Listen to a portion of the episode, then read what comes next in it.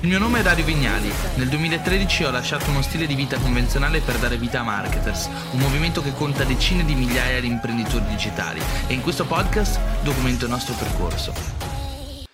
Eh, Martin dice: Ciao Dario, ho postato il primo reel sulla mia, pia- sulla mia, pagina di fotografia. Ho fatto migliaia di view nella prima ora. Dici che è un caso e Instagram mi dà il push giusto perché il primo o sarà una cosa costante? Allora, intanto complimenti Martin perché eh, non tutti hanno l'accortezza di comprendere subito cosa accade. È ovvio che esattamente come capitava su TikTok, capita anche su Instagram. Il primo contenuto solitamente è più probabile che vada virale, che venga pushato molto perché? Perché la piattaforma dandoti un reward, un bel così cosiddetto feedback positivo, eh, fa sì che tu prenda l'abitudine poi di, di utilizzare quella tecnologia. Allora io sono pronto a metterci la mano sul fuoco, i prossimi non andranno come il primo, però ti posso anche garantire, come ti ho detto, all'interno del, del, video che ho pubblicato su YouTube qualche settimana, una settimana fa ormai, che secondo me Reel è assolutamente lo strumento più importante per crescere velocemente.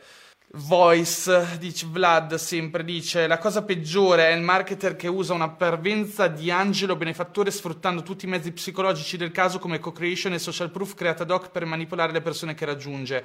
Sono assolutamente d'accordo, guarda ti dico, comunque ci sono persone che fanno queste cose e già sono meglio di altre perché ci sono persone che le testimonianze neanche ce le hanno e le, le uniche testimonianze che hanno sono uh, i pochi clienti o studenti che non hanno ottenuto chissà quale risultato ma che essendo essendo estremamente galvanizzati dalla vicinanza del guru, si spingono a fare determinate recensioni e testimonianze. Se però andassimo a vedere realmente i feedback anonimi su un corso, che secondo me è quella la cosa che conta veramente di più e di cui ne ho parlato anche all'interno del mio blog, vedremo che tanti corsi, se si permette alle persone di lasciare dei commenti anonimi, avrebbero un sacco di commenti negativi. Poi c'è Enrico che dice: Ciao Dario, la verità è che si sarà, si sarà, sporcato da qualcuno, ma è anche vero che per tanta gente, se guadagni per esempio tramite link di affiliazione, sembra che stai facendo chissà cosa di illegale. Molta ignoranza riguardo, direi. Assolutamente. Ma infatti la cosa che mi dà fastidio di questo mercato e di tutti i guru che ne prendono parte è che l'azione del singolo, che è orientata alla massimizzazione del profitto di breve periodo, sia uh, costruirsi un patrimonio nel breve periodo e non certo un'impresa o un'azienda, va a discapito di tutte le altre persone che invece sono sul mercato per costruire realtà aziendali, imprenditoriali e che perpetuano un lavoro che è orientato al lungo periodo e alla costruzione di valore nel mercato, che attenzione è una cosa diversa.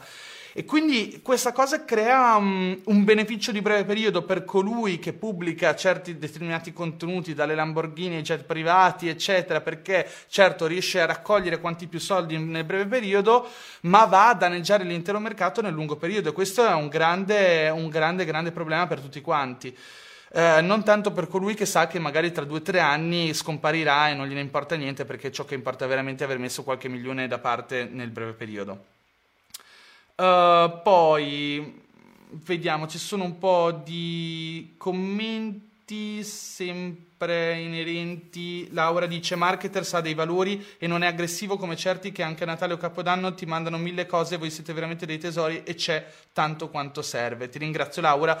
Ecco, guarda, ti dico, Laura, mi piace e sono fortunato che ci siano persone che come te hanno questa, mm, questa capacità di analisi. Però quello di cui stiamo parlando oggi è che è proprio nata questo senso, senso di odio comune nei confronti, ovviamente, di tutto ciò che è direct marketing, email, offerte, promozioni proprio perché capisci che l'operato di pochi riesce a influire, coinvolgere le percezioni dei tanti e questo crea de- delle grandi difficoltà. Quindi è vero, ci sono persone che sono vicine all'ecosistema, come magari tu hai preso parte all'ecosistema di marketers e ne riescono a comprendere i valori, ma poi ci sono tutte quelle persone che sono rimaste scottate o semplicemente non ne possono più, che giudicano senza neanche avvicinarsi e cercare di comprendere quelli che sono i valori di una realtà e i valori di un'altra realtà. E questa cosa... Um, va a cambiare un bel po' le cose. Intanto qua vedo che ci siete tantissimi oggi, non so, stanno arrivando una valanga di, di commenti. Uh, allora, vediamo, vediamo.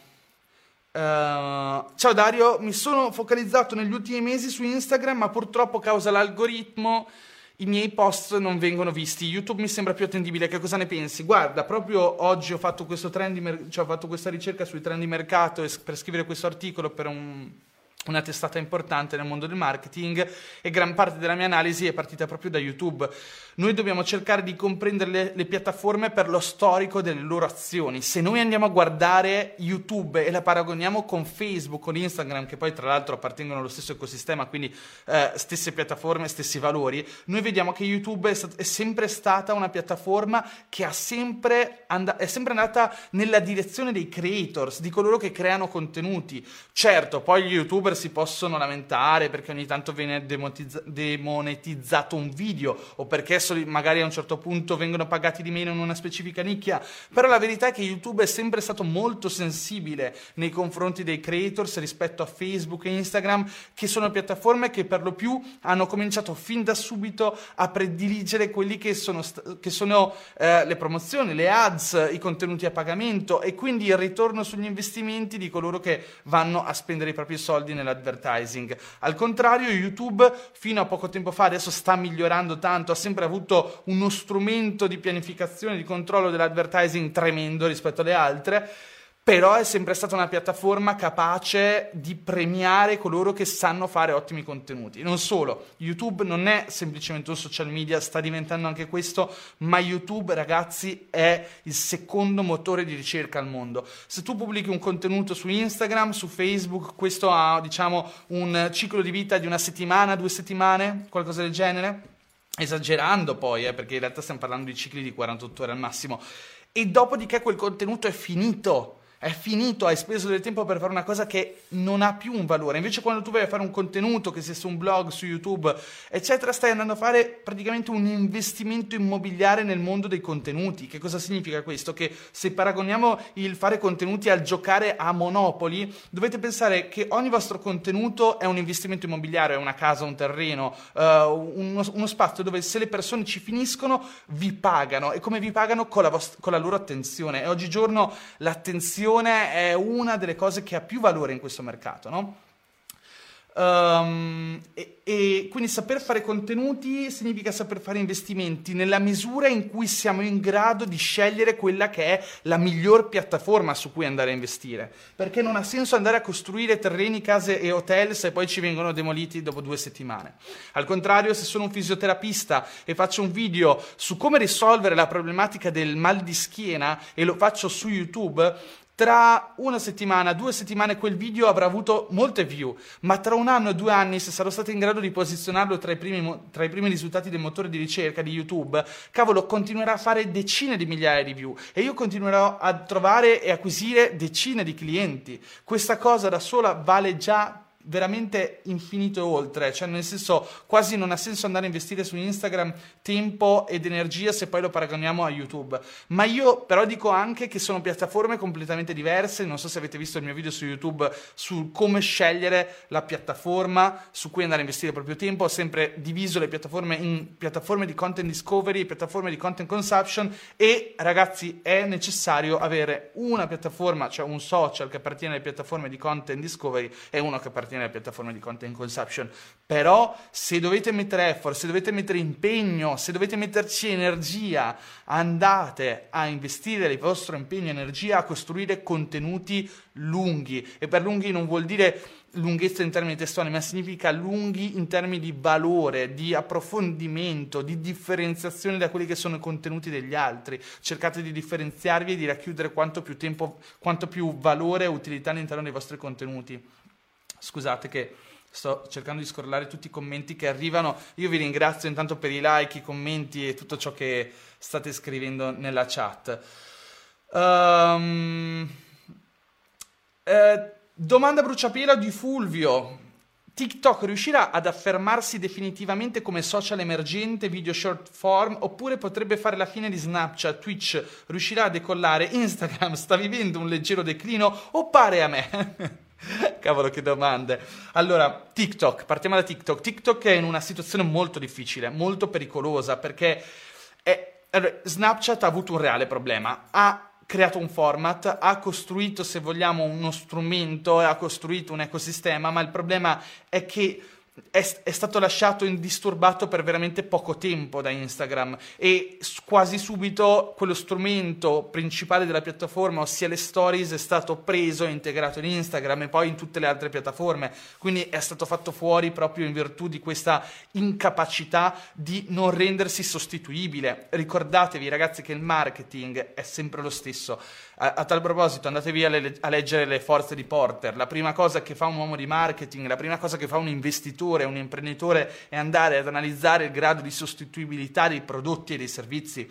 Quindi anche TikTok, se lo andiamo a analizzare secondo le forze di Porter, è in una situazione molto difficile perché il suo unico strumento che lo rendeva estremamente potente, in qualche modo affascinante, in qualche modo attrattivo da un altro punto di vista è stato integrato all'interno della piattaforma di Instagram. Ora, il, diciamo che il problema di Instagram è che è una piattaforma che sta iniziando a includere troppe cose e questa cosa potrebbe allontanare quasi i, le persone dalla piattaforma perché? Perché diventa complessa, macchinosa, poco chiara. Quindi eh, la mente di un millennial o comunque di persone ancora più giovani potrebbe trovare, diciamo, giovamento dal fatto che TikTok è molto più incline al suo modo di comunicare, ai suoi interessi, al suo uh, pubblico demografico e a uno strumento che concentra tutto ciò di cui ha bisogno, quindi è il famoso 2080 e questo ancora, eh, se vogliamo, rappresenta un grande punto di forza di TikTok. E tra l'altro TikTok è riuscita a arrivare a un momento in cui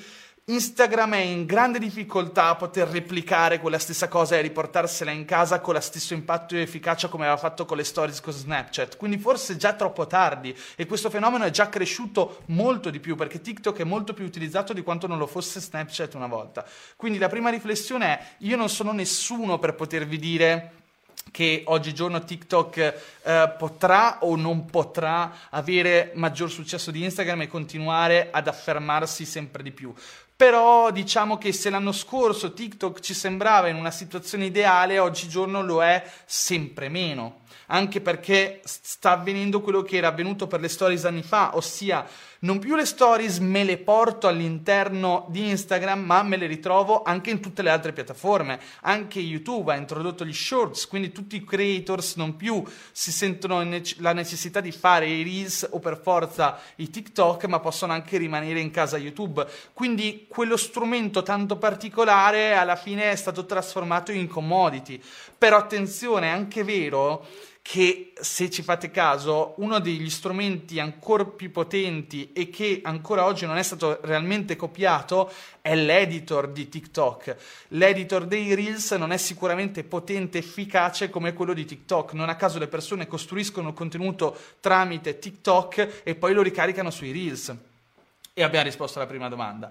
Uh, Twitch riuscirà a decollare. Twitch, secondo me, ora forse è la piattaforma più interessante del momento, però è interessante per tutti coloro... Prima di tutto ci sono gli early adopters.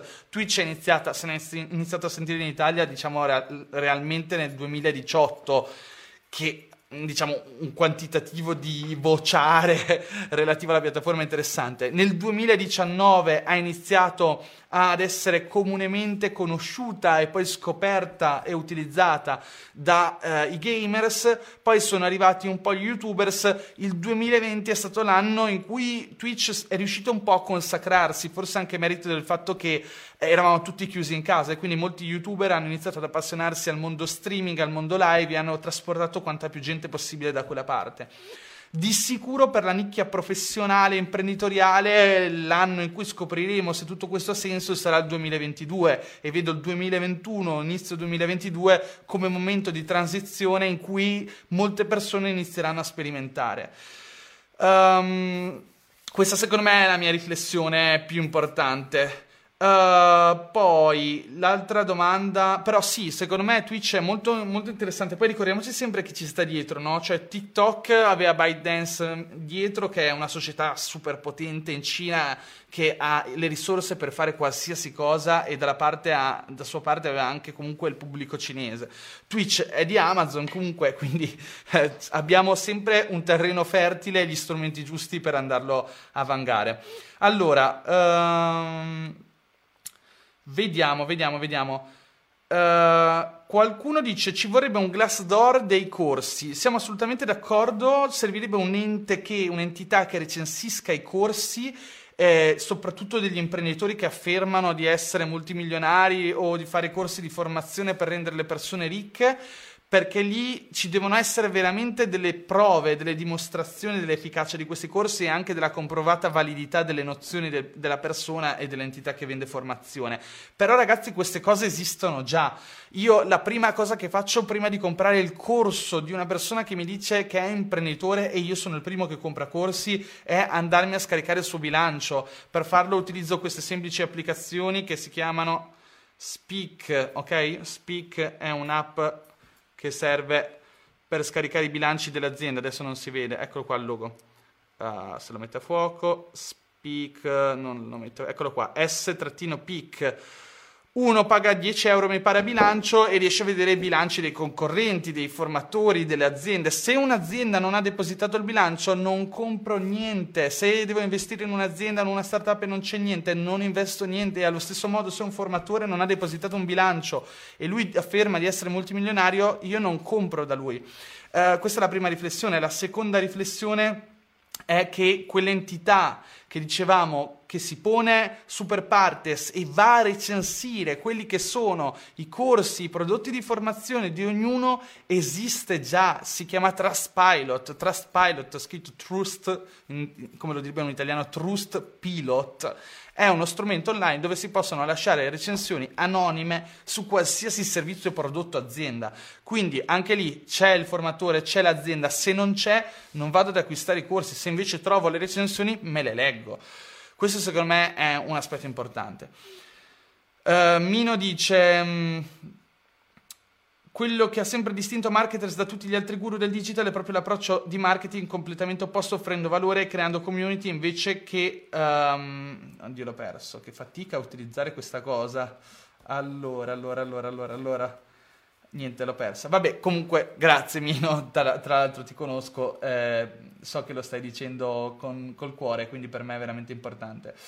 Poi, cosa ne pensi dell'università? Ho fatto un video a riguardo, uscirà presto su, su YouTube, eh, non so esattamente quanto, perché mi sono ritrovato una settimana a registrare con Paolo Bacchi, perché mi sono stufato, ho detto quest'anno devo essere costante su YouTube, devo dare il massimo sia dal punto di vista qualitativo, sia della forma che del contenuto, quindi ho detto Paolo, dimmi, di, fammi un preventivo, trova, troviamoci da qualche parte e registriamo dei contenuti superlativi.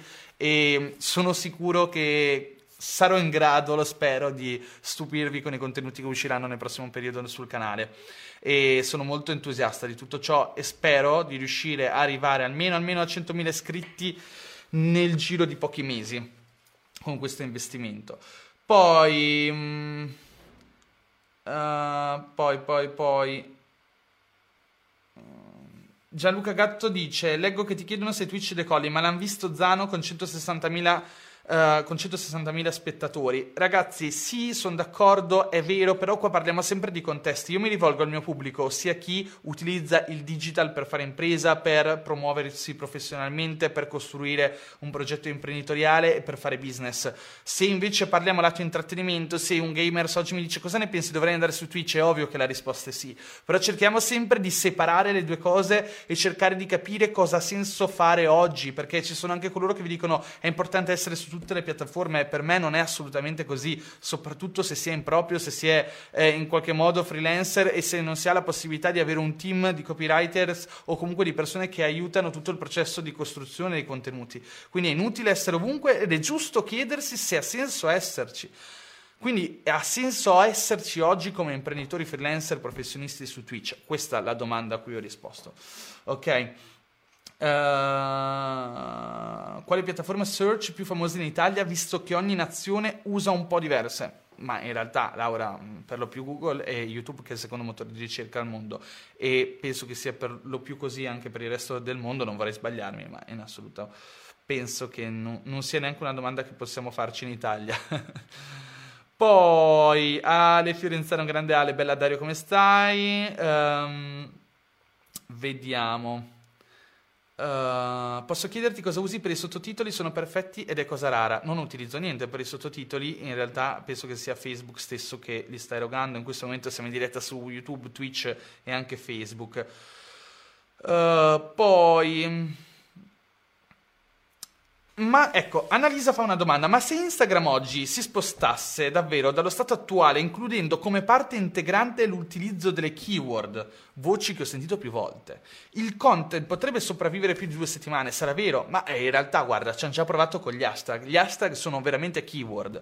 Ora potremmo passare dagli hashtag, quindi alle keyword, a un motore di ricerca più descrittivo però ho i miei dubbi. Cioè, voi dovete pensare che ogni prodotto che, na- ogni prodotto che nasce ha una sua mission, una sua vision, un posizionamento u- e anche se vogliamo determinati format al suo interno, un funzionamento. Quanto più usciamo no, dalle dinamiche che hanno portato al successo a un prodotto, quanto più siamo in pericolo che quel prodotto poi imploda e non funzioni più. Le persone in realtà vogliono e amano sentirsi in un ambiente che conoscono e comprendono. In realtà la storia ci racconta che quanto più le piattaforme creano complessità, quanto più poi il pubblico tende a uscire dalla piattaforma e ritornare a una piattaforma originaria che offre una specifica cosa e una semplicità d'utilizzo maggiore. Questo ha a che vedere poi con tutti gli elementi di di, dell'esperienza utente, eccetera, eccetera, del caso. E sarà sempre vero, quindi è difficile che Instagram oggi possa dire, sai che c'è, oggi diventiamo un motore di ricerca interno per le foto. Potrebbe farlo, sì, e poi tutte le piattaforme hanno sempre messo il motore di ricerca, anche su Flickr dieci anni fa c'era il motore di ricerca per cercare le foto, però le persone non utilizzano una piattaforma come, una piattaforma come Instagram come motore di ricerca, perché lì stiamo parlando di un contenuto visual, ok? E per quanto sì, si potrebbe dire che domani possa sfruttare i contenuti video di GTV e Reels per fare un motore di ricerca video, voi tutti sapete bene che continuerete sempre ad utilizzare YouTube per l'immediatezza, perché è, si è posizionato nella vostra mente per quello specifico servizio e risultato che volete ottenere. Uh, Cece, ti seguo perché sei bravo come spieghi le cose, prendo spunti da te e mi trovo benissimo, sto crescendo alla grande, grazie Cece. Poi... Um, ma Twitch è solamente rivolto a quei youtuber che trattano i giochi? No, assolutamente no. Uh, anzi, sta prendendo piede in tanti altri contesti. E, um, e, quindi, e quindi, se ci pensate bene. Scusate, arrivate Danny. Se ci pensate bene. Um, Mm, può essere funzionale in qualsiasi contesto oggigiorno. Io penso che oggigiorno anche colui che lavora al legno potrebbe decidere di provare su Twitch. La domanda è: gli conviene o gli conviene prima andare su un'altra piattaforma e mettere il proprio effort lì? Perché io partirei da YouTube piuttosto. Uh, poi. Mm, cosa ne pensi di Clubhouse e del suo potenziale? Al momento tanto hype Uh, piacevole nell'utilizzo, ma non così rivoluzionario. E poi c'è un problema in Clubhouse: è quanto più figo, quanta meno gente c'è. Più entrano gli utenti, quanto più peggiora. Perché, perché è un contenuto che si, è una piattaforma che si basa sull'esclusività, sul networking e sulla. Uh, a quale persona? Oh, delle domande da Twitch, tra l'altro, ragazzi. Lo ricordo, sono live anche su Twitch. A quale persona ti sei ispirato se ti sei ispira- ispirato a qualcuno? Ma non ho mai avuto un ispiramento, un'ispirazione, un mentore mm, reale. Cioè, per andare a fare tutto ciò che ho fatto, ho sempre avuto tanti mentori e tante ispirazioni. Quando facevo il blogger, leggevo i blog altrui di marketing e capivo che cosa li portavano a successo, qual era la strada che potevo prendere eh, e cercavo di capire qual era la mia unicità che potessi riportare nel mercato italiano prendendo anche un una chiara consapevolezza dei blogger stranieri, perché diciamoci la verità, co- chiunque faccia qualcosa di creativo prende sempre ispirazione da qualcun altro. Eh, si dice che gran parte delle scoperte che sono state fatte nel, nel, corso della storia a livello scientifico siano state fatte sulle spalle dei giganti. Che cosa significa? Che non esisterebbe Einstein senza Newton quindi eh, che non esisterebbero la maggior parte delle scoperte scientifiche se prima non fossero state fatte altre scoperte scientifiche. Allo stesso modo funziona così per la creatività, per l'imprenditoria, per l'innovazione. Uber è nata perché ha portato la disrupt innovation nel mondo dei taxi, ma i taxi esistevano già. Quindi l'ispirazione è molto importante ognuno deve cercare di capire quali sono le cose che più sono affini alla propria persona, alle proprie conoscenze, alle proprie competenze e che quindi si possa costruire un rimescolamento capace di creare qualcosa di unico e differenziante.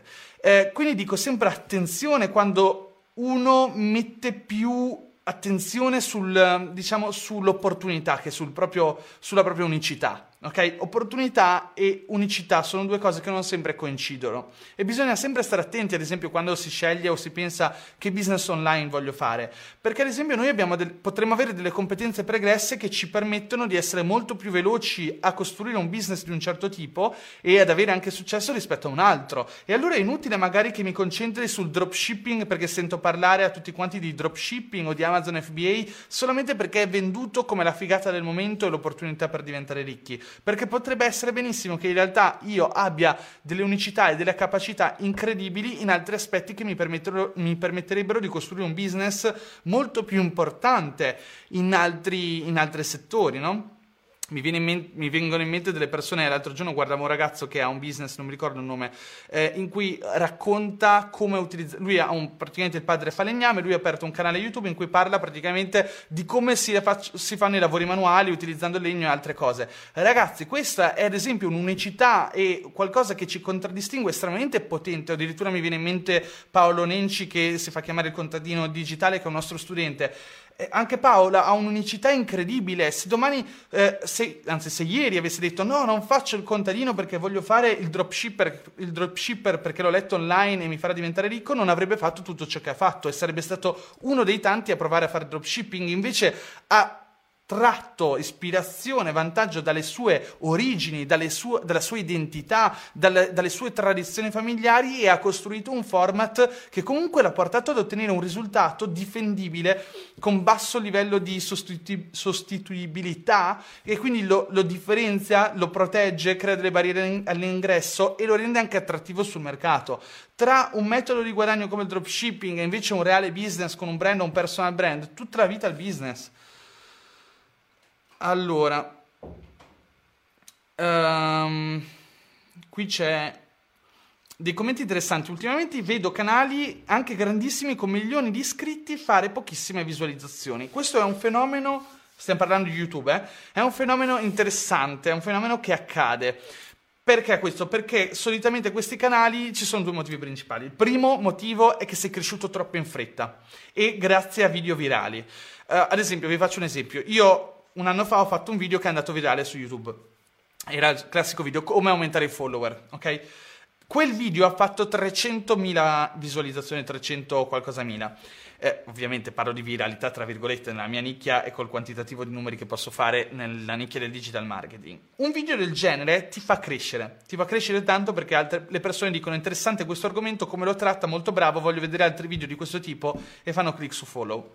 E ti può ovviamente aiutare tanto a crescere un video di questo tipo, ma c'è un problema, che il video successivo che ti faccio non sarà sull'aumento dei follower, sarà un altro argomento, perché io non sono il ragazzo che ti aiuta a crescere su Instagram, io parlo di digital marketing e di imprenditoria digitale, quindi vado a trattare diverse tematiche, quindi ecco che io raccolgo audience, ma quell'audience poi piano piano perde l'interesse perché non vado nel filone dei contenuti che lui apprezza o che ricerca. Ed ecco quindi che posso fare tanti follower andando a fare 10 video all'anno, cioè tra i tanti video che faccio, farne 10 che esplodano, faccio tanti follower, ma poi nel lungo periodo non andranno a aumentare veramente così tanto il livello base delle mie visualizzazioni. Ok, questo è un primo ragionamento. Il secondo ragionamento è l'attraction e vale anche per le piattaforme, vale anche per coloro che fanno contenuti. Che cosa significa? Vi ricordate poco fa abbiamo parlato del perché ad esempio Instagram se va a modificare troppo eh, diciamo le proprie funzionalità base o comunque diciamo il proprio core di funzionamento, quindi le cose per cui gli utenti veramente utilizzano Instagram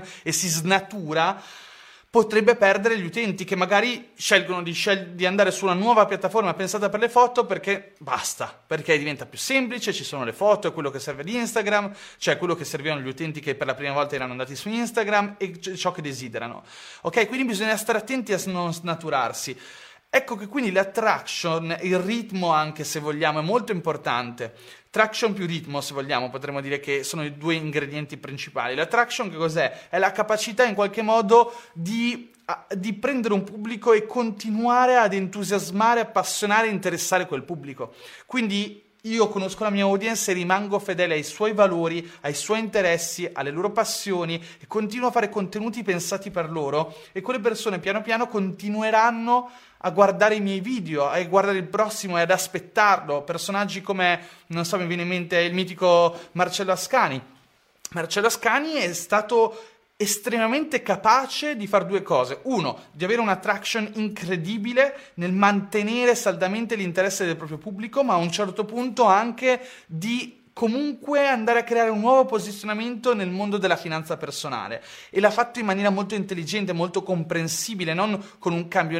Marcello parla in maniera chiara e comprensibile per tutte di queste tematiche, anche se poi se ci vai a pranzo assieme è una persona super intelligente che se ci vuoi parlare di finanza ti parla di cose molto più avanzate, però ha saputo condurre con mano il proprio pubblico verso un nuovo interesse. Invece là fuori è pieno di youtuber, content creators o persone che hanno un interesse e passano da un interesse all'altro all'altro, da un video all'altro, poi vedono che ci sono format che vanno più virali e snaturano il loro canale perché passano da un, beh, semplice, uh, sai che c'è, fa- fino a ieri facevo i video di contenuto, oggi faccio i vlog sulla mia vita, al pubblico non gliene frega niente. L'altro discorso è la costanza, abbiamo detto trazione, costanza, costanza, perché? Perché tu puoi avere un'attraction incredibile e mandare fuori ogni settimana un video figo su un argomento che interessa a tutti quanti, ma che cosa succede a un certo punto se tu smetti di pubblicare? Che quel pubblico piano piano inizia a seguire ad altre altre persone, che si dimentica di te, che magari tu torni anche a pubblicare ma non si accorge che hai pubblicato e quindi vai a perdere no, quel ritmo sostenuto, quella costanza che fa sì che il pubblico rimanga legato a te e che ogni video vada sempre meglio di quello precedente.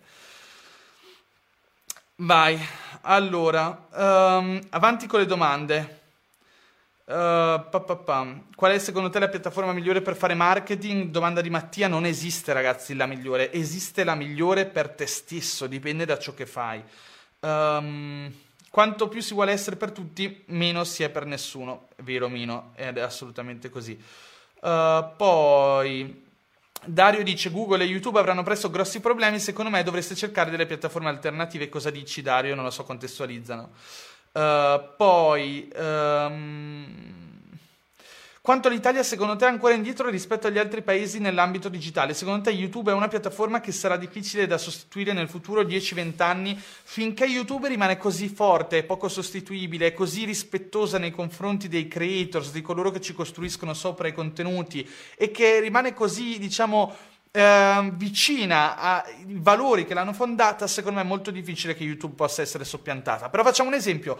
Un domani YouTube decide che ha raccolto tutti gli utenti che poteva raccogliere e che non ha più senso pagare così tanto i creators e quindi decide di ridurre molto il, il, ad esempio il pagamento che il CPM che viene rilasciato e ovviamente è dato in, in um, dato ai creators in cambio dei loro contenuti. Che cosa succede? Eh, che, che, questi creators potrebbero addocchiare una nuova piattaforma che va ad avvantaggiare di più i creators e si spostano in massa. Sono cose che possono capitare, però fin tanto che uno rimane conforme ai propri valori, ai propri, diciamo, um, core value, eccetera, è difficile che questo accada. Allora, oggi siete veramente tanti a lasciare commenti, non ho mai visto così tanti commenti, sarà che siamo in multipiattaforma e fa impressione vedere una cosa del genere. Allora, intanto carino no, che Streamlabs ti dà questo feed in cui puoi vedere tutte le persone che si iscrivono mentre guardano la tua live ai tuoi canali e vedo che stiamo facendo anche un po' di iscritti su Twitch che per me è fantascienza. Poi, veniamo... Um... Ciao Dario, nella tua esperienza di YouTube quanto dai importanza alla descrizione sotto il video e ai link interni ai video? I link interni tanto, la descrizione ormai poco perché YouTube una, è capace benissimo ormai di uh, avere la trascrizione di tutto ciò che tu dici, quindi è già una descrizione di ciò che c'è nel contenuto, quindi è capace di capire se l'utente che sta cercando una determinata parola chiave o domanda uh, in qualche modo possa trovare interessante il video che tu hai prodotto proprio in virtù del contenuto che c'è dentro. Poi... Mm, ma se siamo qui adesso, come faremo ad essere su Clubhouse con Renny tra poco? Ragazzi, avete ragione, siamo dei cani, non, non, non, riusciamo mai a guardare la programmazione dell'uno o dell'altro. Però non tutti hanno Clubhouse, quindi coloro che hanno Clubhouse possono andare a fare una bella session con Renato e invece gli altri possono rimanere qua. Comunque tra poco mi sconnetterò perché queste live sono sempre così, senza, annuncia, senza annunci e in diretta sul momento. Vediamo un attimo se ci sono altre domande. Eh, su interessanti. Allora, che luci usi nel backdrop? Uh, questa gialla che vedete sul divano è lì a caso, non, guardate, non state neanche a guardarla, è una, un Aputure MC, mi sa. Invece qui dietro c'è una normale lampada, ci sono una striscia di LED per terra e un altro LED lì vicino alla tavola da surf. Poi vediamo eh, bella la live improvvisata, soprattutto la povera Denise chiusa fuori di casa. Esatto, ragazzi. Beh, anche lei doveva prendere le chiavi e ricordarselo. Poi, uh, pensi che Twitch possa essere un canale dove inizierai a fare qualcosa? Per ora faccio un backup delle mie live, quindi quando vado live da una parte c'è anche su Twitch. Perfetto così. Poi in futuro, quando um, avrò raggiunto gli obiettivi che mi voglio dare, prefissare con YouTube e altre piattaforme, magari arriverò a concentrarmi anche su Twitch. Oh, domanda interessante. Qual è la sfida più grande che stai affrontando in Marketers ora? Mm, la delega. È sempre la delega il tallone d'Achille. Non perché non riusciamo a farla, anzi la stiamo facendo e anche piuttosto bene, siamo soddisfatti, ma c'è sempre un senso di ansia e stress nel sapere che è un ecosistema così grande, con così tante realtà, così tante persone, e non sapere ogni singolo giorno cosa avviene in, nell'ecosistema nella sua misura più piccola, cioè cosa pensano le persone che lavorano con noi, che cosa succede, quanto sono felici, sono infelici, stiamo lavorando bene, stiamo lavorando nel rispetto del prossimo, stiamo crescendo bene, ci stiamo mettendo in situazioni che potrebbero essere pericolose in futuro, no? Il second order thinking, uscirà presto un video sul, sul mio canale YouTube su uno dei mentori, no? prima parlavamo di mentori che mi hanno insegnato tanto nel corso della vita e parleremo di second order thinking, quindi questa, la capacità di vedere il futuro e cercare di, di immaginare il futuro. L'imprenditore deve, avere, deve, essere colui che ha vision, quindi avere una visione di ciò che potrebbe cambiare, di quelli che possono essere i problemi che possono arrivare soprattutto e quindi avere una mente sempre proiettata sull'anticipazione. La mente proiettata sul futuro e l'anticipazione va in contrasto con tutti gli insegnamenti di crescita personale del vivere il presente, è, grande, è, la più grande fonte di stress. Per questo si dice sempre che gli imprenditori devono avere una grande capacità nella gestione delle emozioni ed è anche per questo che, guarda caso, eh, il buon Tim Ferris ha visto che l'80% dei grandi imprenditori che ha intervistato medita regolarmente. Bisogna essere maledettamente bravi nello stress, nella gestione dello stress legato alla crescita. E quando parlo di, delle problematiche di marketers è pensare a quante cose abbiamo lanciato nel 2019, quante nel 2020 e quante ne stiamo lanciando ora e penso potranno tutte queste realtà coesistere perché per ora tutte stanno andando bene e tutte stanno crescendo ma arriverà il momento in cui due o tre di queste inizieranno ad avere dei drammi, delle difficoltà e questo andrà a rallentare magari altre realtà perché noi ci, dovremo, ci dovremo mettere la testa sulle cose che vanno male e più cose aggiungi più hai probabilità che le cose vanno male. Quindi bello essere una holding, avere tante aziende, tante realtà e anche godere della differenziazione, no? differenziare ti, ti, permette anche di proteggerti, ma anche tutti i rischi a cui sei esposto sono, sono sempre, diciamo, dietro l'angolo, quindi questa cosa è fonte di stress. Poi, progetti futuri.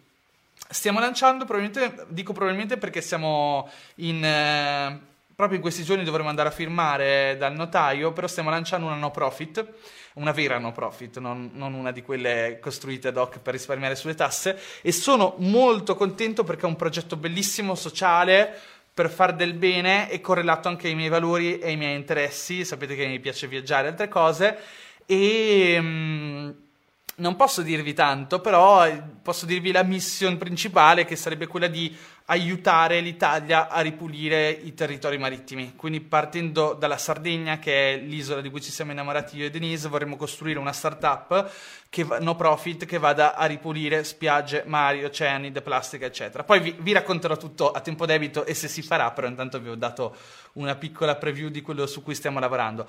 Eh, non, è un, non, è un, business, non è un'azienda, non ci sono profitti, è una no profit, però è un bel progetto e io sono sempre stata una persona che si entusiasma nel fare, nel creare, nel costruire risultati e perché farlo semplicemente e solamente nel mondo imprenditoriale è bello anche farlo uh, a livello sociale e creando un impatto, che è una cosa di cui in marketers parliamo sempre. Ehm, Ma è Botto che ti ruba la postazione per registrare o sei tu che la rubi a lui? No, in realtà è casa mia, ragazzi, solo che Botto, ahimè, mm, viene sempre a casa mia, utilizza il mio ufficio perché io non ci sono mai, spesso prima eravamo a Barcellona, ora siamo in montagna, solitamente siamo qua a Ferrara per registrare delle lezioni di Yoga Academy.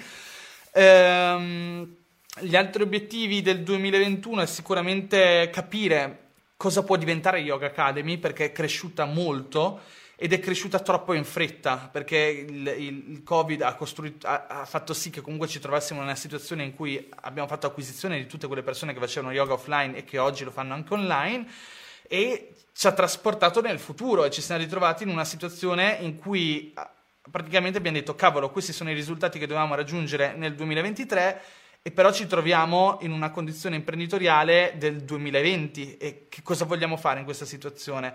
Come possiamo fare il salto non solo a livello di marketing e di, di, acquisizione di utenti, ma anche di prodotto, come spendiamo i soldi. Cioè, sono veramente cose che magari uno fa in fretta a fare la scelta sbagliata e a ritrovarsi a spendere centinaia di migliaia di euro in tecnologia, erodere tutti gli utili e trasformare una società super sana e potente in una società che magari ha delle difficoltà. Um, poi vediamo un altro po' di chat e commenti, vediamo un po'. Uh, ciao Darione, secondo te quando arriva come arri- allora, quando arriva o come arriva il punto di svolta in un business online? Ho un blog con l'affiliate marketing, ora vorremmo scalare con pubblicità, pensi sia il punto di svolta? Andiamo avanti da circa un anno e mezzo e non ci viviamo al momento, siamo in due. Allora Igor, se ormai allora, io penso che sicuramente sarai arrivato a un punto in cui hai imparato tanto. Se hai un solo blog, comunque significa che era la tua prima esperienza ti do due consigli. Il primo sì, è provare a scalare quel blog. Il secondo motiv- consiglio però è iniziare a ragionare in termini imprenditoriali e iniziare a differenziare. Cioè, che cosa significa? Tu puoi Um, avere un obiettivo di svolta che è far sì che il blog cresca ancora di più, ma ti dico che spesso e volentieri coloro che costruiscono blog e money blog in maniera sistematica per guadagnare hanno quanto più successo quanti più ne aprono, perché non è semplicemente una scelta eh, su, cioè non è semplicemente una cosa che, il cui successo deriva dalla propria capacità di scalare, ma è anche dalla giusta nicchia e del giusto posizionamento. Quindi, uno, impara la search engine optimization alla perfezione perché è la cosa, è la competenza numero uno nel tuo settore. Due, il copy perché se tu puoi posizionarti su Google, ma se uno entra e non compra o non esegue una determinata CTA che tu hai in mente, ovviamente non ci guadagni. Tre, come ti dicevo prima, differenzia. Ci vogliono pochi mesi a testare più blog in diverse nicchie e poi scegli quello che va meglio o quelli che vanno meglio.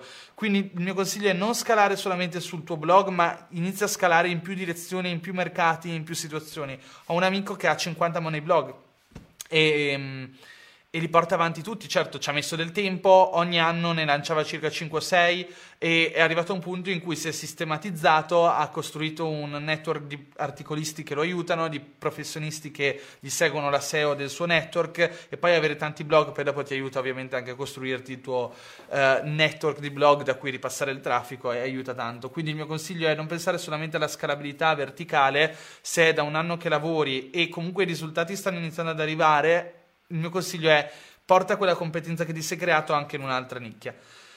Poi vediamo se ci sono altre notizie, altre domande, altre mh, mm, considerazioni. Voi lasciatemi pure le vostre domande. Io tra un po' mi sconnetterò, siamo già 49 minuti, però qualche altra domanda direi che sono in grado di coprirla. Um, grazie mille, come SEO siamo messi bene, abbastanza bene, abbiamo circa 20.000 utenti al mese, grazie per il consiglio, la nicchia e l'ufficio, quindi arredamento tecnologia, grazie ancora. Ottimo.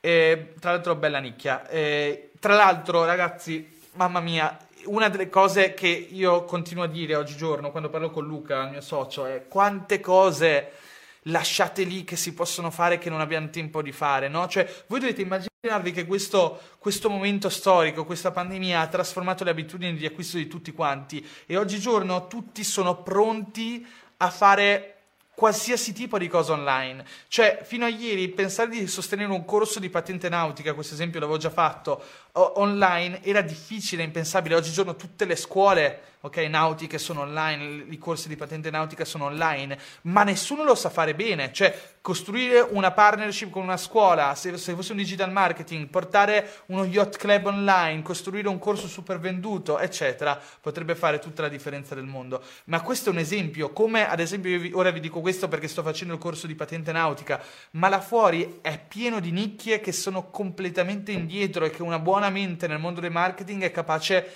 di portare avanti, ma soprattutto di trasformare l'idea di business in monopolio di mercato, perché chi lo fa per primo vince, come abbiamo dimostrato con Yoga Academy. Uh, a proposito della patente nautica, sto studiando, sto facendo il corso due, due, giorni a settimana, sta andando bene, ma a parte che avevo già studiato, il problema è vedere poi con questa situazione quando riuscirò a sostenere l'esame perché li slittano sempre.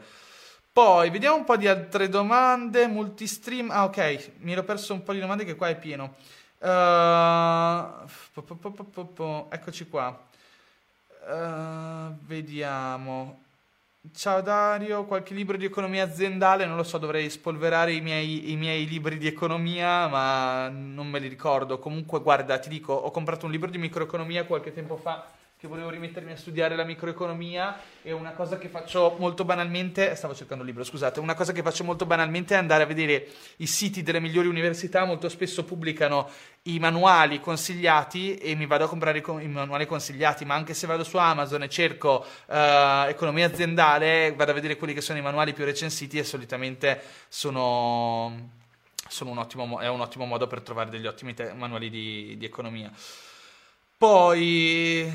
Uh, ah, questa è una domanda interessante. Uh, dice, ciao Dario, sono a, su Twitch, ciao Dario, sono al secondo anno di università, economia aziendale, triennale, e mi sembra di stare imparando solo teoria, poca pratica. In che modo potrei mettere in campo tutte le conoscenze, conoscenze che ho acquis- acquisito? Questo è ciò che mi ha fatto portare, ciò che mi ha portato a mollare, cioè mollare, a smettere gli studi, cioè ho iniziato a fare perché io trovavo, io volevo fare l'imprenditore ho iniziato a studiare economia, prima ingegneria gestionale, poi economia perché sapevo che mi, mi piaceva fare, no? costruire progetti, eccetera. Già prima di, far, di, di, iscrivermi all'università avevo fatto i miei primi progetti imprenditoriali. E quindi ho detto economia mi aiuterà in questo sicuramente. Però quando poi mi sono ritrovato a studiare il sistema finanziario e tutti questi manuali che ho ancora qua nella libreria da qualche parte, cavolo, mi rendevo conto che non era ciò che pensavo poi in futuro, adesso ho capito che era ciò che pensavo, ma siccome non avevo un contesto di applicazione pratica e leggendo i libri i miei neuroni non erano in grado di agganciare le informazioni perché non avevano delle conoscenze pregresse pratiche non ero in grado di capire cosa, cosa avesse senso e cosa non avesse senso, cosa era interessante per me e cosa non era interessante, cosa era rilevante per il mio futuro e cosa no, facevo fatica a entusiasmarmi. E quindi ti capisco perfettamente quando uh, mi dici che hai la sensazione che sia tanta teoria e poca pratica, perché così, il grande dramma delle università italiane è che ti riempiono la testa di teoria e non ti danno la benché minima possibilità di passare alla pratica. Certo, fai qualche business game, ma ti sembra quasi di fare qualcosa di, di astratto, di irreale. Cos'è un business game?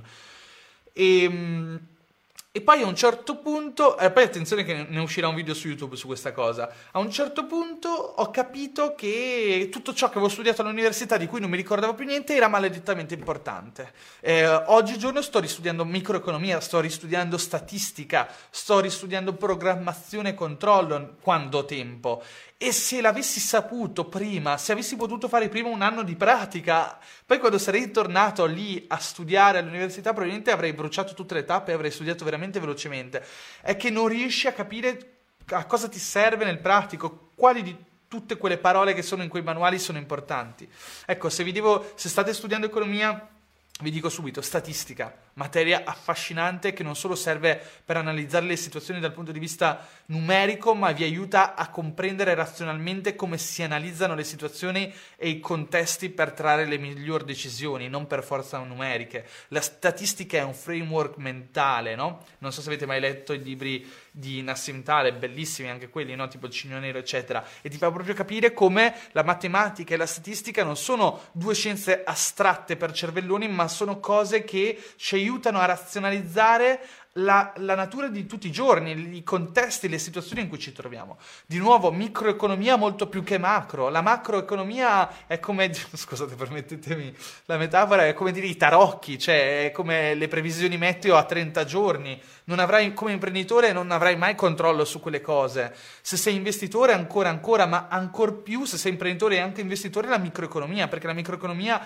ha un'applicazione diretta e riesci a comprendere la, la causalità delle cose, il rapporto causa-effetto di tante cose che appartengono al mondo imprenditoriale e degli investimenti. Quindi anche questa è fondamentale la microeconomia. O ancora la programmazione controllo. Ragazzi, programmazione controllo a parte che una delle materie che mi è piaciuta di più, è quella, ci avevo preso pure Trente Lode, anche statistica, è, è, è, molto potente perché ti aiuta a sviluppare una mente analitica che ti aiuta a, a comprendere quali sono le forze, le forze, di generazione di guadagni, di costi, eccetera, e come si rapportano tra di loro, in che modo puoi scorporare le spese e attribuirli a centri di responsabilità. Come fai a analizzare un progetto imprenditoriale se non riesci neanche a costruire il centro di responsabilità e il centro di costo? Però hai messo sono tutte cose che se non si ha studiato economia si arrivano a capire solamente in un secondo momento, quando iniziamo a fare queste cose e iniziamo a chiederci, ok, come faccio ad attribuire questi costi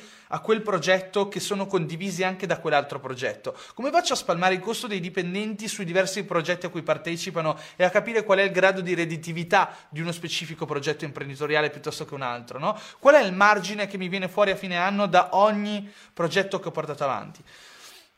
Queste cose sono importanti e poi anche, scusate, tutti i discorsi di tassazione che me ne sono fottuto all'università perché ho detto poi quando dovrò pagare le tasse studierò, ma poi non ho mai avuto tempo per approfondire bene e se avessi studiato meglio all'università sicuramente lo capirei meglio. O anche diritto commerciale, quando ti ritrovi a parlare di cose legali con un avvocato, se non possiedi niente a livello di competenza fai fatica anche a comprendere. Comunque, ragazzi, uh, bisogna anche dare il tempo al tempo. Cioè, non, non, si può pretendere, oggi io magari vi parlo di queste cose, vi sale una FOMO atroce e vorreste comprare tutti i libri dell'università di economia, anche se non siete iscritti a economia. C'è, c'è, tempo per ogni cosa. Io sono contento alla fine che sia andata così, perché mi è piaciuto fare prima che. Mi è piaciuto imparare eh, facendo, ma soprattutto imparare ciò di cui avevo bisogno e non solo impararlo, ma iniziare a capire di cosa avevo bisogno e dopo mettermi a impararlo.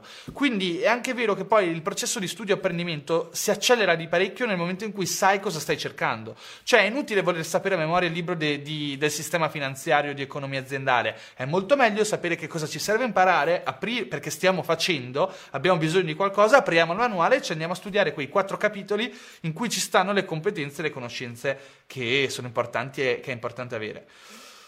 Uh, ciao Dario, consigli per quando si, ci si trova ad un bivio e si è indecisi su quale percorso intraprendere. Un abbraccio. Alla fine arriverai sempre alla risposta più giusta e farai sempre la scelta più giusta.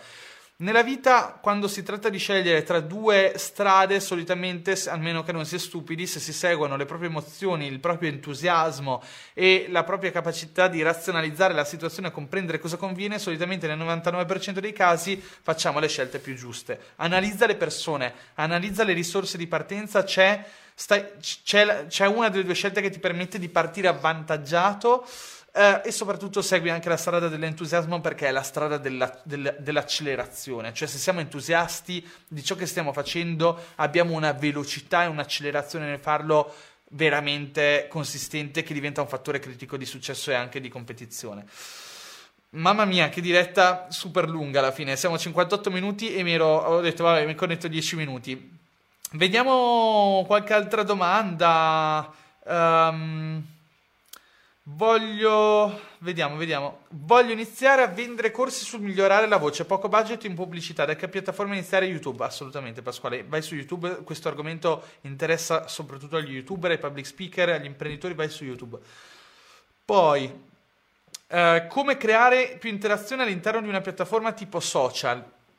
Genera più utilità, genera più intrattenimento genera più ispirazione, fai domande, interagisci quanto più spesso possibile col pubblico. Se hai un profilo Instagram, se hai un profilo Facebook, se hai un canale YouTube, il miglior modo per generare quanto più engagement è fare quante più dirette possibile. Quante più dirette fai, quanto più il pubblico sente la tua vicinanza uh, nei confronti della tua community. Il pubblico non ama solamente il contenuto, ama l'interazione. L'interazione gliela devi dar te con la tua vicinanza, la tua accessibilità. Sei se-, se sei sempre inaccessibile, se non rispondi mai, se non costruisci mai un contesto di dialogo, è difficile che le persone interagiscano volentieri con te nei contenuti non live, quindi le foto, i video, eccetera. Fare live aiuta tanto tanto a fare eh, più engagement, più interazione. Poi, eh, quanti commenti ci sono? Oh, sono tantissimi questi commenti. Uh, vediamo, eravamo rimasti ai libri. Uh, vediamo. Grazie mille per la risposta. Ma alla fine la, l'attribuzione dei costi lo fa un software. L'importante è avere in mente questi concetti. Poi ne farlo materialmente superfluo. Siamo d'accordo, ma io penso che sapere il perché delle cose e il come sia importante. Che poi tu non debba ricordarti le formule matematiche e ti utilizzi Excel. Su questo siamo tutti d'accordo. Cosa ne pensi degli audiolibri? Ragazzi, io sono un grande fan degli audiolibri. Sono un fan della lettura, sono un fan anche dell'ascolto. Penso che l'ascolto sia uno strumento molto utile perché ci permette di massimizzare il proprio tempo per perso perché magari quando andiamo a correre, camminare in palestra, le poste in coda dal medico, siamo in autostrada, eccetera. Fighissimo. Tra l'altro i podcast sono cosa buona, soprattutto se ne trovate di buoni, però capita anche molto spesso di ascoltare podcast e dire sì ma cosa ho imparato, alla fine era una puntata del nulla, invece gli audiolibri sai che è la trasposizione audio di un libro, eh, oppure anche tutte le opere Audible original sono, ci sono siccome ne ho fatta una, vi posso garantire che dietro c'è uno studio esagerato per farle a livello contenutistico, di forma, eccetera. Quindi, se ascolti un audiolibro o un Audible original, nel caso siate iscritti a Audible, che è la piattaforma degli audiolibri di Amazon, siete praticamente certi quasi sempre di ascoltare un ottimo contenuto, a meno che non scegliate, non scegliate un brutto libro, però insomma. Tra l'altro, se non l'avete sentito, su Audible trovate Rivoluzione Smart Working, che è una serie che ho fatto con Amazon, veramente figa, ne vado fiero, perché ho, non tanto per me, ma perché ho portato in gioco dei, dei personaggi super, eh, es- ognuno esperto in qualcosa e veramente interessanti, cioè là dentro c'è Giulio, Doro, Giulio Dori, Filippo Ongaro, eh, Alex Bellini, Luca Mazzucchelli, Paola Maugeri, Riccardo Pozzoli, quindi dal business alla, tecno- alla psicologia, alla crescita personale, all'organizzazione, all'efficienza, cioè, c'è tutto e per me è stata una Bibbia e anche un, un, un'odissea costruire quel, quell'Audible. Uh, Dario, non ho mai visto una tua diretta da 10 minuti, dice Tiziana. Assolutamente vero, hai ragione, hai, hai, ragione. Perché poi alla fine a me piace da morire parlare. Ho una grande decision fatigue nell'andare live. Tipo, oggi faccio una live. Sì, no, sono stanco, no, la live oggi no. Domani, domani faccio live. Sì, poi invece quando faccio clic su vai in diretta, non volerei più. Cioè, continuo finché, finché ho voce.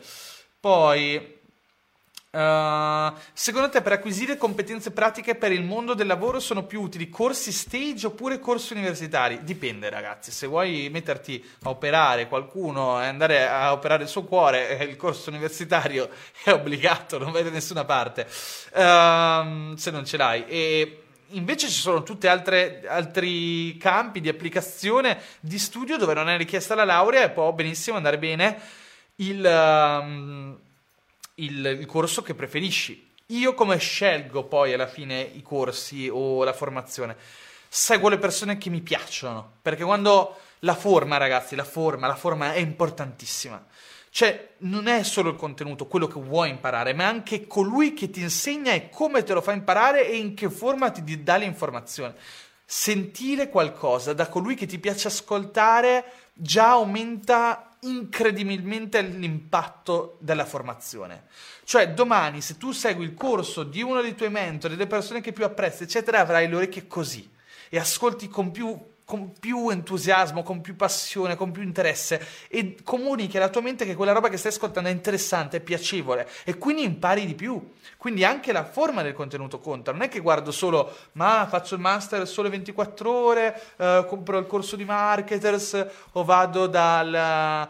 Um, non lo so, al Talent Garden. Cioè, dipende anche da chi vuoi che sia il tuo insegnante, da come spiega. Cioè, guarda se prima di comprare un corso, guarda chi lo insegna, la sua attendibilità, i suoi risultati. Se parliamo di business, i suoi risultati imprenditoriali reali, non quelli che racconta. Um, il modo con cui spiega, eh, la sua capacità in qualche modo di ispirarti all'azione, di comprendere i contenuti, di essere chiaro. Cioè, tutti questi fattori sono importanti. L'ecosistema attorno alla formazione, cioè ok, sto facendo solo un corso, sto facendo un corso più networking e oltre al networking sto partecipando comunque a un ecosistema in cui posso conoscere nuove persone che mi daranno magari nuove, nuovi sbocchi professionali. Quindi secondo me uh, conta molto. Scusate, sto leggendo le vostre domande.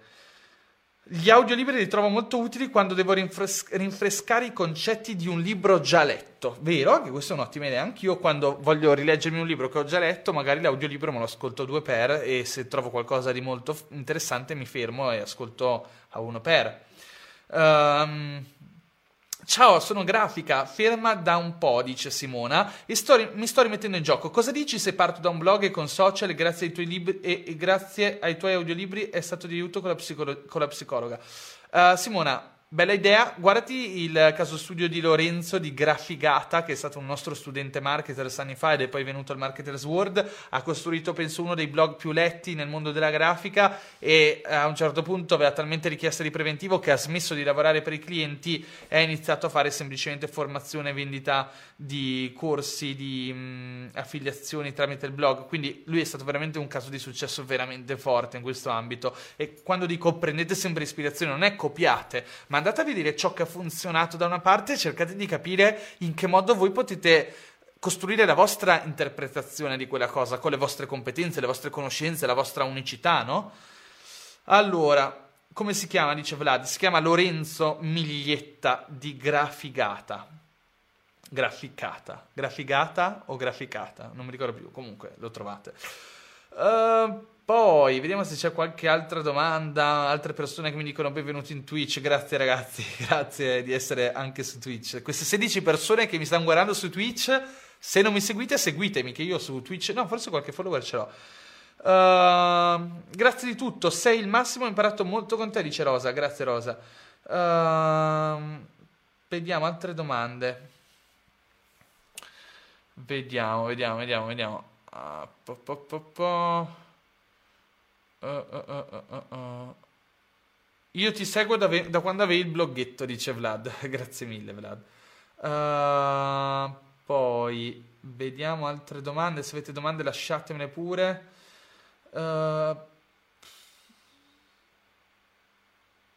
Cosa ne, pensi dell'esplosione di piatta- um, dell'esplosione di piattaforme che offrono tanti corsi con una bassa fee mensile? Non sono un grande fan per una serie di ragioni. Uh, anche all'estero, in America, mi sono iscritto in passato a tante piattaforme che con una fee mensile mi proponevano tanti corsi, però c'è problema, proprio un problema del business model e del, del, modello imprenditoriale che ci sta dietro e anche del ritorno per l'utente. Tu ti scrivi una cosa che costa poco. Se sei un imprenditore, pagare poco non è un vantaggio, è uno svantaggio. Se io pago poco un corso, non lo guardo. Partiamo da questo presupposto. Eh, non perché sia stupido, so benissimo che questo è un bias, quindi pensi, vabbè, ma l'ho pagato poco, preferisco... Perché comunque il posizionamento esiste.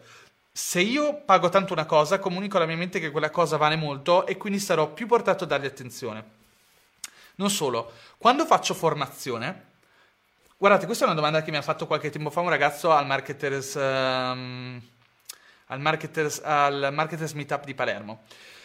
E quando io pago per appartenere a una piattaforma ho una serie di problemi. La prima è questa: se ci sono troppi contenuti dentro, ok? Che cosa succede? Che sto guardando un contenuto e provo la FOMO del, del guardarne un altro. Che quella piattaforma ha talmente tanta roba che non so più qual è il focus della mia formazione, non so più qual è che, la cosa che conta per davvero per me, perché eh, mi trovo in un supermercato pieno di cose.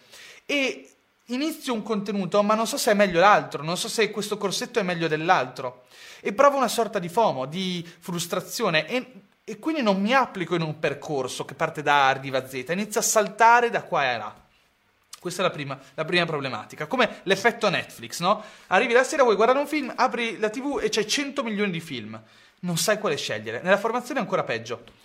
Numero due, le aziende che operano in questo modo tendono per fare un grande errore, Tendo, cioè finiscono per fare un grande errore, vedono gli altri competitor fare la stessa cosa e aggiungere quanti più corsi e anche loro allora cosa sentono? La pressione dell'aggiungere quanti più corsi alla piattaforma. Questo fa sì che dal ragionamento qualitativo, ossia offro una trasformazione al mio utente che ha bisogno di una cosa e vuole da, andare da A a Z e passare da inesperto a esperto, invece di lavorare sulla qualità di quella trasformazione della mia promessa, inizio a lavorare alla costruzione di quanti più contenuti da ficcare dentro l'area membri. Questo è il secondo grande problema. Uh, che porta l'azienda magari da un primo momento in cui lavorava molto bene a livello qualitativo a scadere a livello qualitativo perché inizia a dare più importanza a livello quantitativo. E questo, questo è drammatico. Uh, la, la, terza problematica, uh, forse la più, la più importante, è che le persone non hanno l'abitudine di formarsi. Noi come umani abbiamo una serie di abitudini e le aziende, imprenditori che vogliono fare le membership, è giusto che costruiscano membership mensili su praticamente le nostre abitudini preesistenti. Vi faccio un esempio. Una membership di yoga può funzionare molto bene perché è un'abitudine. Io faccio yoga e lo faccio tutti i giorni. Se guardare film è un'abitudine, noi tutti guardiamo film tutti i giorni ok? Oppure ogni settimana. Quindi vado a costruire un prodotto che si basa sugli interessi delle persone che sono ripetitivi e continui nel tempo. La formazione invece possiamo portarla ad essere abitudine, ma in realtà noi siamo eh, predisposti a, pens- a vedere la, la, formazione come un, un qualcosa che a un certo punto raggiunge la conclusione. Ce lo insegna la scuola, ce lo insegna il percorso professionale di studio, eccetera, che abbiamo sempre sostenuto nel tempo. Quindi a un certo punto sappiamo che iniziamo da un punto A, arriviamo a un punto Z e ci siamo certificati. E um, questa cosa quindi crea un problema che quando entro in un'area membri non so qual è il mio percorso. A meno che non l'ho comprata per un singolo corso. Ma le aree membri non costruiranno mai il miglior corso. Cioè le membership mensili non costruiranno mai il miglior corso. Perché il loro obiettivo è costruire quanti più corsi e quanto più contenuto che si aggiunge. Quindi di nuovo, di solito è meglio che tu vai dal professionista con il suo corso. Ad esempio, ipotizziamo, compro masterclass.com, guardo qualcuno che mi interessa e poi scopro che ha il suo corso, molto più lungo, molto più approfondito, allora compro il suo corso. E siccome io ho bisogno di quel risultato, di quella trasformazione, darò più importanza al suo corso e non a masterclass, perché il suo corso è pensato per portarmi da A a Z in maniera approfondita. Questo secondo me è un po', è un po il problema delle aree membri è un po' difficile, no? Cioè, nel senso, è difficile lanciare un business di questo tipo ed è difficile anche dall'utente trovare molto valore e trasformazione da una piattaforma di questo tipo. Poi. Mm, qualcuno mi chiede, Giuseppe, Dario, hai scelto di streamare su Facebook e non su altre piattaforme perché il core della community è presente qui? No, in realtà sto, se guardi la live sono su Twitch, su YouTube e su Facebook. Poi, uh, vediamo, vediamo, vediamo. Ci sono... Sei in Sardegna? No, sono a Ferrara al momento. Uh, ciao Dario, che, che, cosa ne pensi della piattaforma Shopify che sta prendendo sempre più piede? Uh, guarda, penso che sia un bene, penso che sia un prodotto straordinario. Uh, perché aiuta tutti i venditori offline ad andare online nella, nella maniera più semplice possibile. purtroppo ha costruito, è anche fonte di grande rumore nel mercato e sporcizia perché è pieno di gente che fa anche del dropshipping discutibile. Però secondo me è una grande piattaforma, tra l'altro noi lavoriamo con Shopify Italia e presto vi annunceremo un po' di cose. Ok, andiamo avanti, vediamo un po' di domande. Uh, vediamo. Ciao Dario, volevo chiederti una cosa, posso iscriverti al gruppo Facebook di Marketers anche se non ho acquistato nessun corso Marketers? Certo, assolutamente ragazzi, la community è gratuita, ci sono 60.000 persone dentro su Facebook, è, nostra, è il nostro campo base, è la nostra community dove condividiamo tutto ciò che facciamo, che succede, eh, gli eventi, rispondiamo alle persone, pubblichiamo i migliori contenuti, le guide, quindi assolutamente ragazzi sentitevi assolutamente liberi di entrare e di commentare, partecipare, che secondo me è una cosa interessante. Poi Vlad dice: Ma se la competenza è il risultato delle famose 10.000 ore, ossia 4 ore al giorno per 5 giorni a settimana per un tot di anni, come può un imprenditore vendere una piattaforma dove spaccia informazioni per competenze? Beh, allora insomma è, è, è, un naming, ragazzi. Cioè, non è che siccome tu compri una piattaforma che si chiama competenza, adesso immagino che ti stai riferendo a quella di Marco Montemagno, allora acquisisci la competenza. Al contrario, l'offerta è la competenza, cioè tu dentro lì trovi le migliori competenze, potremmo vederla in questo modo. Cioè, secondo me non, non, è mica male, è bello. Dico solo che secondo me a livello imprenditoriale e anche di valore non, non, è, non, è, la formazione vera e propria quella, è più un intrattenimento intelligente, se vogliamo. Poi, uh, e-commerce di corsi di ballo. Meglio modello subscription o vendita di singoli corsi come remunero più insegnanti? Difficilissimo. Allora, modello più insegnanti, ragazzi, non fatelo finché non avete fatto con un solo insegnante perché è il modello più difficile in assoluto. Ve lo dico per esperienza perché in marketers abbiamo tanti docenti ed è un casino gestire tutto quanto. Uh, corso versus membership. Ve l'ho detto in questo episodio, in questa live, meglio i corsi, ok? A meno che non parliamo di abitudini, lo yoga, meglio una membership, dipende anche lì è molto più difficile e costoso gestire una membership, ha dei costi di marketing, di mantenimento, di customer care, di, mm, anche di costruzione proprio della, della redditività della cosa, perché se uno ti paga 27 euro al mese ci metti più tempo a capitalizzare rispetto a far pagare a tutti 197 euro per un corso. Quindi se io dovessi tornare indietro anche in ottica di quello che abbiamo fatto poi di lanciare il corso, ad esempio, di Pilates, che è andato incredibilmente bene, eh, avrei lanciato prima il corso, poi l'area membri, perché il corso è più facile da girare, una volta che l'hai girato è finita, lo lanci, una volta che l'hai lanciato puoi fare un periodo di lancio e poi chiudi le vendite e il customer care non lo devi mantenere attivo per sempre. Uh, se ci sono delle problematiche tecnologiche puoi gestire la cosa fermando la macchina acquisizione. Cioè, invece se gestisci un'area membri tutti i giorni hai customer care, acquisizione, visione imprenditoriale, strategie di marketing, è veramente un macello. Ora, fattibilissimo se sei un bravo marketer, se non sei un bravo marketer, sono le prime esperienze, io lo sconsiglio. Poi Potresti volendo tagliare piccole clip dalle live per metterle su Facebook o forse anche YouTube? Sarebbero chicche molto interessanti. Grande Igor, mi piacciono questi consigli dai Twitcher. allora, è vero, vero, mi piace, però eh, questo va un po' a rovinare il concetto di... Ecco, qua potremmo parlarne un po' tutti assieme, mi interessa il vostro punto di vista. Vi ricordate, prima vi ho parlato di um, costanza, ok? Quindi ritmo, ok? E traction. Quindi per avere successo su YouTube, qualsiasi piattaforma video, parlo più YouTube, di avere traction e costanza. E traction è continuare a prendere nuova attenzione di nuovi iscritti che si sono appena iscritti e far sì che il contenuto successivo che pubblichi li interessi nuovamente. Invece costanza e ritmo è non perdere mai il ritmo, essere sempre sul pezzo, pubblicare.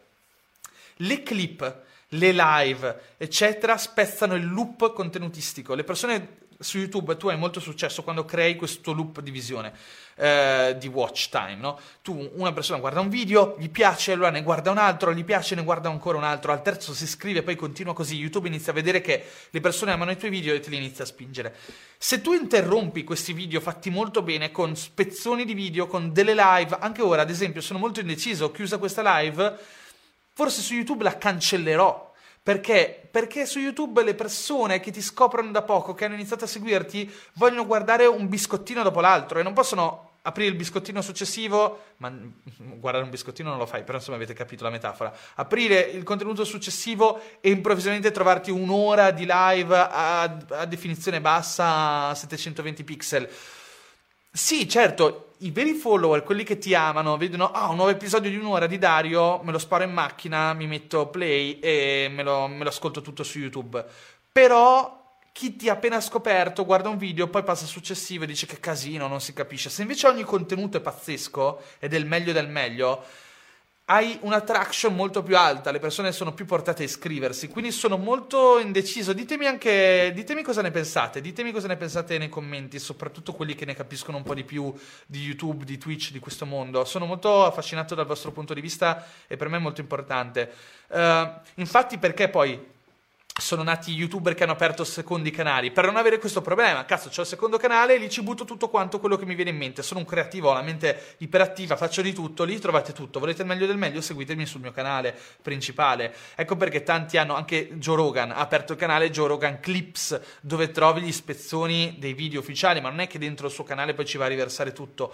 In futuro mi piacerebbe farlo, ora non ho ancora la, il quantitativo di iscritti sensato per andare a aprire un secondo canale, doverlo spingere, eccetera. No? Utilizzo, non so se la seguite, il secondo canale per me è Instagram Dario Talks, in cui pubblico tutti gli spezzoni. Uh... Dennis dice cosa stai usando per fare la live contemporaneamente sulle tre piattaforme? Sto utilizzando Streamlabs. Non sarebbe meglio puntare tutto su Twitch e ricaricare su YouTube la live completa? No, per lo stesso principio di cui sto parlando ora. quindi, quindi, la risposta è questa: no, perché andrei a riempire di pattume il canale YouTube, che è invece dove sto mettendo il massimo impegno. Invece Twitch è piuttosto che non esserci, mando in live anche lì. Non ho un grande pubblico. Ora mi conviene prendere il pubblico dove ho già il pubblico. Poi, tutti voi che mi seguite, avete Twitch, andatemi a seguire perché in futuro magari costruirò un format che sarà solo per Twitch. Sicuramente lo farò, ma non è nelle mie priorità di questi prossimi tre mesi. Ecco. Uh, vediamo un po' le risposte che mi avete dato.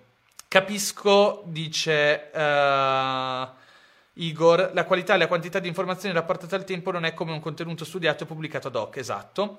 Uh, Vlad dice, invece lasciala una settimana e vediamo un po' come sono i dati, potresti farci un video a riguardo poi dedicato, vediamo. L'avevo già fatto, c'è già una live che si chiama Un'ora di valore, su YouTube è andato molto bene, la gente ha apprezzato, però ho paura a tappezzare il mio YouTube di tanti uh, contenuti live ricaricati, oppure lasciati lì.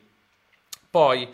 Uh, Massimo dice: eh, Una volta hai definito Marketers la tua azienda come una holding, ci puoi spiegare la struttura aziendale senza entrare in dettagli riservati? Potrebbe essere utile anche a noi. Allora, Marketers ha un'azienda, così potete anche andarvi a vedere i nostri bilanci, visto che noi, a differenza di molti altri, siamo chiari e i bilanci li depositiamo in Italia. Marketers è un'azienda, si chiama Marketers Company l'azienda. SRL. Marketers Company SRL sotto a un'altra società che si chiama Marketers Accelerator. Marketers Company è la società finanziaria che gestisce tutto il gruppo e per lo più gestisce i capitali del, delle varie aziende, ribalta gli utili delle aziende e poi decide come investirli. Marketers Accelerator è quella che gestisce i clienti, gestisce i partner, ma che soprattutto accelera altre realtà. Quindi abbiamo detto Marketers Company e sotto, ora la company sparisce, e sotto troviamo Accelerator. Accelerator è questa, Accelerator ha dei clienti e dei partner. I clienti sono clienti, magari ci danno delle revenue share, eccetera. I partner sono delle società in cui partecipiamo, cioè costruiamo delle società. Quindi ad esempio, uh, clienti, prendiamo Giulia Calcaterra, il nostro cliente, non è partner ancora, non abbiamo una società, è nostra cliente gli gestiamo diverse sue cose, lanciamo diversi progetti imprenditoriali con lei. Invece Yoga Academy, ad esempio, è un'altra nostra società quindi Accelerator ecco che è ancora più in alto e Yoga Academy sta sotto Marketers Accelerator, quindi Yoga Academy SRL sta sotto Accelerator perché? Perché una, una quota dell'azienda di Yoga Academy è partecipata da Denise, l'altra quota è partecipata da Marketers Accelerator. Di nuovo, Marketers Accelerator che è il nostro acceleratore, ha lanciato Shift. Shift, che sta diventando società anche lei, è un'agenzia che fino a ieri fatturava come Marketers Accelerator, ora sta prendendo la sua SRL, quest'anno ha fatto mezzo milione e diventerà partecipata da Accelerator perché è stata lanciata da Accelerator, ok? Però Marketers allo stesso tempo, che è la holding, costruisce anche altre realtà satellite, quindi ad esempio OnLab, che è la nostra brand design agency, non è partecipata da Accelerator, ma è copartecipata da Maurizio Cascio, che è un'altra entità che è il CEO di OnLab, e Marketers Company. E così a seguire, oggigiorno ne abbiamo tante di società, quindi poi abbiamo diversi costrutti diver- a seconda di quelle che sono le responsabilizzazioni, tipo Accelerator non ha mai aiutato OnLab, quindi no, non c'è senso che OnLab venga partecipata da Accelerator, OnLab è partecipata direttamente dalla holding, un po' un casino, eh, spero che abbiate capito, ma penso che per molti di voi queste cose saranno banali, per altri invece saranno cose nuove. Perché uh, facciamo tutto questo? Per responsabilizzare, per difendere il capitale, per difendere il patrimonio, per diversificare, per diminuire il rischio imprenditoriale, per uh, responsabilizzare le persone che hanno quindi ognuno la propria quota di una propria società e quindi si sentano tutti imprenditori e che quindi lavorino di più per avere di più. Uh, comunque uscirà questo video che vi dicevo su gli insegnamenti di uno dei miei mentori e, e, ne parlo proprio di questo, quindi guardatevi poi su YouTube i miei video, uscirà penso la prossima settimana. Poi vediamo un po'. Non credi che IGTV possa in un certo senso sostituire YouTube? No, assolutamente. Al momento proprio non ha, non ha potenziale. Tiziana dice: Dario, tu rendi interessante ogni tua live. Grazie mille, Tiziana. Uh, poi. Vlad dice: Beh, non è propriamente ricaricato dato che la live è contemporanea. Sì, assolutamente. Poi, uh, Laura dice, penso un po' come te, perché se avessi trovato i tuoi primi video con un po' di tutto non avrei seguito, perché per me era tutto un mondo di marketing completamente nuovo e non avrei capito niente. Ok. Uh, hai mai pensato di fare contenuti in lingua inglese? No, al momento non ha senso, stiamo pensando se lanciare Yoga Academy all'estero, ma questo dobbiamo ancora pensarci bene. Uh, Ciao Dario, noto che spreco molte energie mentali per poi trovarmi stanco. Cosa consigli? Fai una sola cosa, concentrati su una sola cosa, metti tutto il tuo focus su una sola cosa. Guard- soprattutto stai attento a tutti i video su YouTube che ti questo mondo è dannato e straordinario allo stesso tempo. Da un certo punto di vista YouTube ti dà energia, dall'altro punto di vista YouTube o qualsiasi altra cosa guardi ti toglie energia. Da un certo punto di vista se guardi video sulle cose che stai facendo ti dà nuove energie, nuovi spunti, nuove ispirazioni, ma poi ti capita di vedere un'altra persona che ti dà un altro consiglio riguardo a qualcos'altro, allora senti frustrazione perché volevi, dici allora forse dovrei fare quest'altro e rini- cancelli tutto ciò che stai facendo e rinizi. È un casino, ma è proprio un casino bisogna rimanere concentrati sia in ciò che facciamo ma anche in ciò che consumiamo. Mangia solo zucchine. Um, il social e l'interazione non è sfornare contenuti come il McDonald's. Uh, Faccio belle foto, ho organizzato il feed in maniera cromatica e cerco di creare storie interessanti. Come mai non riesco a crescere su Instagram? Forse pochi contenuti social saturo, cosa ne pensi? Perché le, sto- le foto e il feed cromatico non bastano, non è, non è, niente ragazzi. Oggigiorno tutti hanno belle foto e il feed cromatico. E nelle stories dici che crei storie interessanti, però ti dico, per te interessanti, non sei così sicuro che siano interessanti. Se fossero molto interessanti probabilmente cresceresti allo stesso modo i tuoi contenuti. Uh, vatti a vedere il profilo di un nostro cliente, si chiama Walter Quiet, c'è anche il canale YouTube. Su Instagram ha iniziato a postare dei reels molto utili eh, in cui spiega tecniche di fotografia in pochi secondi e quelli, quelli sono molto interessanti, quelli gli permettono di raggiungere nuova audience, di andare virale, quindi contenuti di questo tipo sono molto funzionali. Uh, oddio, oddio, quanti, perché, perché la chat è esplosa? Uh, dove si impara tutta questa roba? Mi sono perso il marketing accelerator. Um, perché i lanci li fate sempre da lunedì al mercoledì invece che il weekend? Ragazzi, guardate, alcune cose non hanno senso. Cioè, veramente, c- vi dico solo questi aneddoti. Alcuni lanci sono andati molto bene. Io, io e Botto eravamo in ufficio a Ferrara e da quella volta lì abbiamo deciso che tutti i lanci dovevano essere fatti dall'ufficio di Ferrara. Quindi non andate a studiare ogni singolo dettaglio perché molti dettagli sono cagate. Um, poi... Nick dice: Ciao Dario, sono Tommaso e sono un Biggers. Biggers sono coloro che fanno parte di Business Genetics, che è il nostro corso di punta. Ho un dubbio su come sia meglio consumare il corso. Sono arrivato alla parte sulla scalabilità che ad ora mi è poco utile. È meglio fermarmi ed iniziare assolutamente. Io penso che ogni libro, ogni contenuto, ogni corso andrebbe se vogliamo, letto tutto, consumato tutto, se si ha il tempo, perché è giusto, perché uno ha una visione di insieme, ma poi noi ci dobbiamo concentrare a guardare una cosa, studiarla e applicarla. Una delle lezioni, alcune delle lezioni molto importanti le trovi no, sull'empathy flow, ad esempio. Quando ti guardi la lezione sull'empathy flow, là è fantascienza, cioè per, per riuscire ad applicare tutta quella cosa devi metterla in pratica, trovare diversi contenuti che generano le diverse emozioni, che costruiscono le giuste percezioni del tuo personal brand. Quindi già quello è, è una roba che ci metti dei giorni, una settimana a testarlo, provarlo, ottimizzarlo, eccetera. Allo stesso modo, quando faccio le lezioni su, sui contenuti persuasivi, queste cose qua, anche lì c'hai veramente ciccia dal punto di vista del copywriting da provare, eccetera. Quindi, secondo me, ogni corso può essere visto tutto, ma poi si torna su quelle che magari io mi insegno quando guardo dei corsi, le lezioni dove ci sono delle, dei concetti che poi voglio applicare, le riguardo e col taccuino alla mano e mi scrivo cosa devo fare, cosa devo testare. Questo assolutamente. Um, poi...